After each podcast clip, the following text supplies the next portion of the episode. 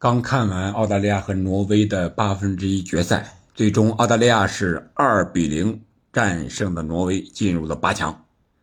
但是今天这期节目呢，咱们不说这场比赛，说前面几场，而且都和点球有关的比赛。第一场，当然也是澳大利亚世界杯的一场比赛，瑞典和美国，最终点球呢，瑞典五比四淘汰了。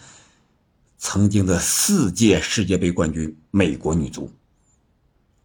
第二场呢，咱们按照时间的顺序是社区盾的决赛，曼城和阿森纳，最终点球大战是曼城一比四输了。第三场是北美联杯的达拉斯和迈阿密国际，双方九十分钟之内战成了四比四，点球大战，迈阿密国际五比三获胜。这场比赛，梅西又是球王级的表现。然后，最后一场就是今天下午踢的英格兰和尼日利亚的八分之一决赛。英格兰虽然他们的七号是吧，就是这个里斯詹姆斯他的妹妹，第八十多分钟呢吃到红牌，踩人，故意踩人吃红牌。然后是 VR 提醒之后，黄牌改判红牌，直接罚下，直接让我想到了九八年世界杯英格兰对西蒙尼那一下。只不过这两场比赛，一个是有 VR，一个是没 VR，啊，但是不管是有还是没有，对英格兰都是不利的。好在他们坚持到了点球大战，最终也是凭借点球战胜了尼日利亚，进入了本届世界杯的八强。这就是这四场比赛，我们主要聊一聊啊，这个点球。当然还有最重要、最神秘的一场比赛，第五场是什么呢？咱们随后接着说。这四场比赛结果咱们都知道了，至少胜负双方我们都知道了。然后在主罚的过程中啊，也让我感受到了一些东西。不知道咱们这些听球的朋友们踢球的多不多？那踢球过程中，咱们踢没踢过点球呢？哎，说巧不巧，上周六我也正好踢了一场我们当地的足协杯的比赛。大家都知道，杯赛那肯定就是一进淘汰赛肯定就有点球了。如果是打平的话，对吧？所以说，正好借着这几场比赛，这不是近几天吗？四场比赛都是和点球有关。然后和我们这一场足协杯的比赛，这是第五场神秘出场啊！第五场是我们自己的一场比赛。为什么说我把它放在最后呢？因为啊，这场比赛我们这个老哥也是个左脚，非常的给力啊！我们这场比赛是，因为是业余比赛嘛，一开始是九个人，为什么九个人？因为只有九个人来了，九个人踢踢着踢着，哎，又来了一个，十个人踢，踢着踢着啊，到齐了，十一个人踢。就是业余比赛，可能就就就是就这个难度啊，就是这样。然后我呢是这个，因为这场比赛是八点钟开始踢的，我是七点半到九点有一个给孩子上青训课，代课呢，没法请假了，是吧？一般二三十个人在那等着你呢。然后我上完课之后，九点钟开着车从东边跑到这个西边，然后赶紧过来上场，赶上下半场踢了大概是三十五到四十分钟这么长时间，然后。我们一开始是上半场是一比二落后，这就说到关键处了啊！一比二落后，我们进的那个球呢，是刚才说那个左脚的老哥任意球直接进的。然后我来了之后踢呀踢呀踢，我们人数均衡了，然后相对来说在实力上和他们还是略胜一筹吧，因为在前期的联赛中我们刚获胜，然后就这样我们。最后时刻又获得个前场任意球，这老哥给，哎，又发起了，又是左脚，任意球梅开二度，可以吧？然后没有加时赛，太热了，三十多度，直接进入点球大战。点球大战呢，我们换了个门将，这哥们儿是踢中后卫的啊。然后我们的门将是一个更老的老哥，五十多岁了，而且换个心梗和脑梗啊。这个东西，我们这绝对是英超比赛的标准水准。换过心梗、脑梗的可以上去踢比赛。然后肯定反应要慢了，再加上他又胖，哎，我们就调整了一下。我看了一下规则，点球大战是可以换门将的，你这个场上的队员是可以换的。然后就让这老哥去守门，然后让这个我们这个首发的门将哎在边上休息，然后老哥守门。然后他是第一个我们主罚的，我是第二个，还有其他我们几个哥哥几个在这儿等着罚点球。然后我们是后罚，人家对手是先罚。结果这老哥上来往那一站，对手一个咣射门，直接在倒地的同时腿一伸把这个球中路，因为是中路，我们知道业余这个基本上就是速度要慢一点，是吧？然后呃角度不是很刁。所以说他没有怎么提提前移动，认为这个老哥是这个方面的意识特别的好，球感也好，对足球的理解，特别是防守这一块相当的厉害，左脚中后卫很难得的，然后扑出来了，然后他换上他去罚，结果他罚了个力量比较大的半高球，打的是边网上，角度比较刁，虽然对方的门将扑到了，但是没有扑出来，这就。第一轮过后，我们一比零领先了，然后第二个就是我呀，这个就是一个心路历程的过程。其实，只要是比赛，不管是业余的还是职业的，你罚也好，不罚也好，站到这个地方，你就会心里多多少少的会有一些紧张。当时我也是在想呀，哎，我采取什么样的脚法呢？我发哪个角度呢？是吧？是大力抽呢，还是做个假动作呢？还是勺子呢？啊，我都想了，然后。这不是想着过程中我们就一比零领先了吗？哎，我这心里就放松多了。为什么？因为我们后发又领先了，结果他们又发的时候又扑出来了，俩啊俩又扑出来了。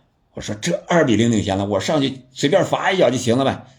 结果就很自然的用我的最习惯的罚点球的方式，因为我也是左脚嘛，上去然后助跑。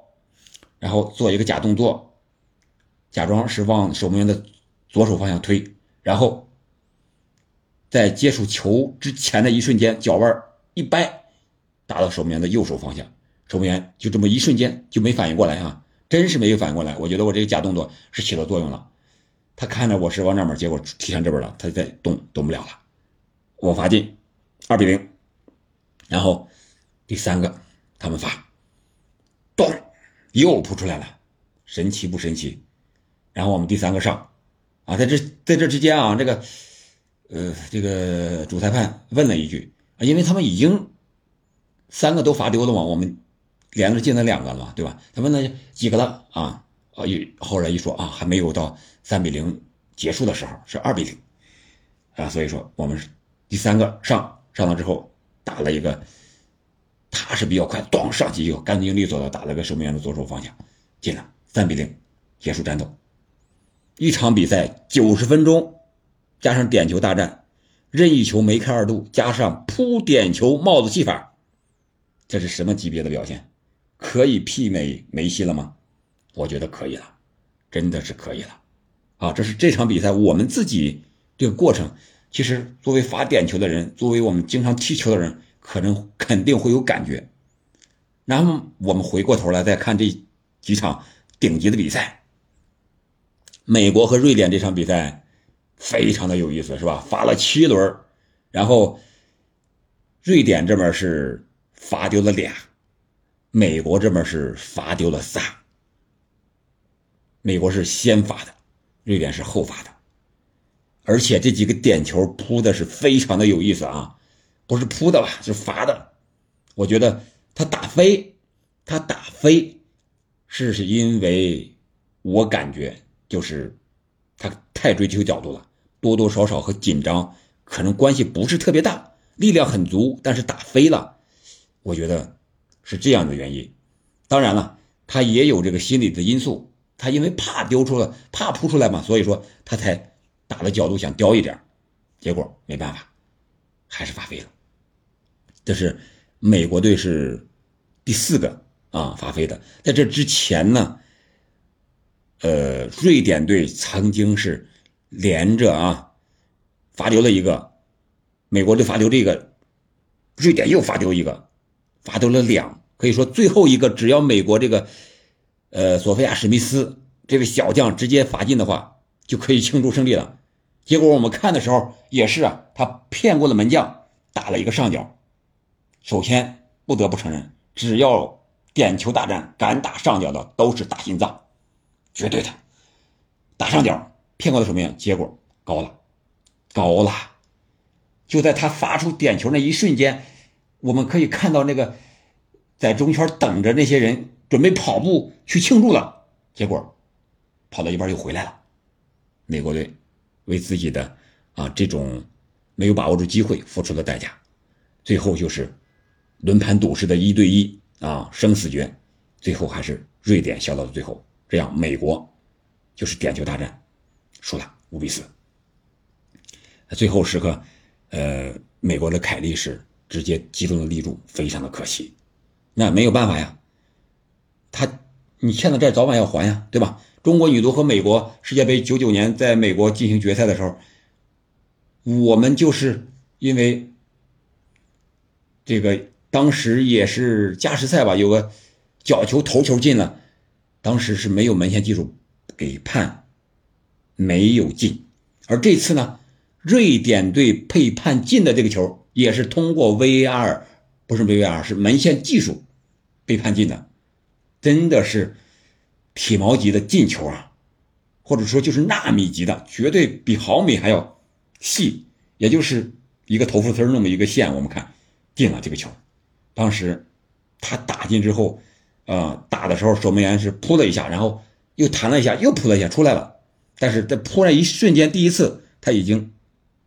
整体全部越过球门线了，所以说这个球进球有效，最终美国输了，瑞典进入了八强，让我想到了中国和美国那场九九年的世界杯的决赛，因为没有 VAR 技术，所以说我们吃了亏，但是这次他要还，这是这场比赛，第二场是社区盾的决赛，曼城和阿森纳，这场比赛我上期的时候简单聊了一下，但是没有预测我。第一感觉，曼城应该不会取胜，为什么呢？因为曼城他是季前赛，这个准备的时间要短一些，而且这场比赛罚丢点球的第一个罚丢点球的德布劳内，他是热身赛基本就没有出场，那你想见他的状态会是什么样子，是吧？他就是一个随着球队一块度假的那种状态，可能也就训练一下，比赛确实没有上，而这场比赛他是第六十四分钟替补出场的，啊，可能是状态也不是。很好，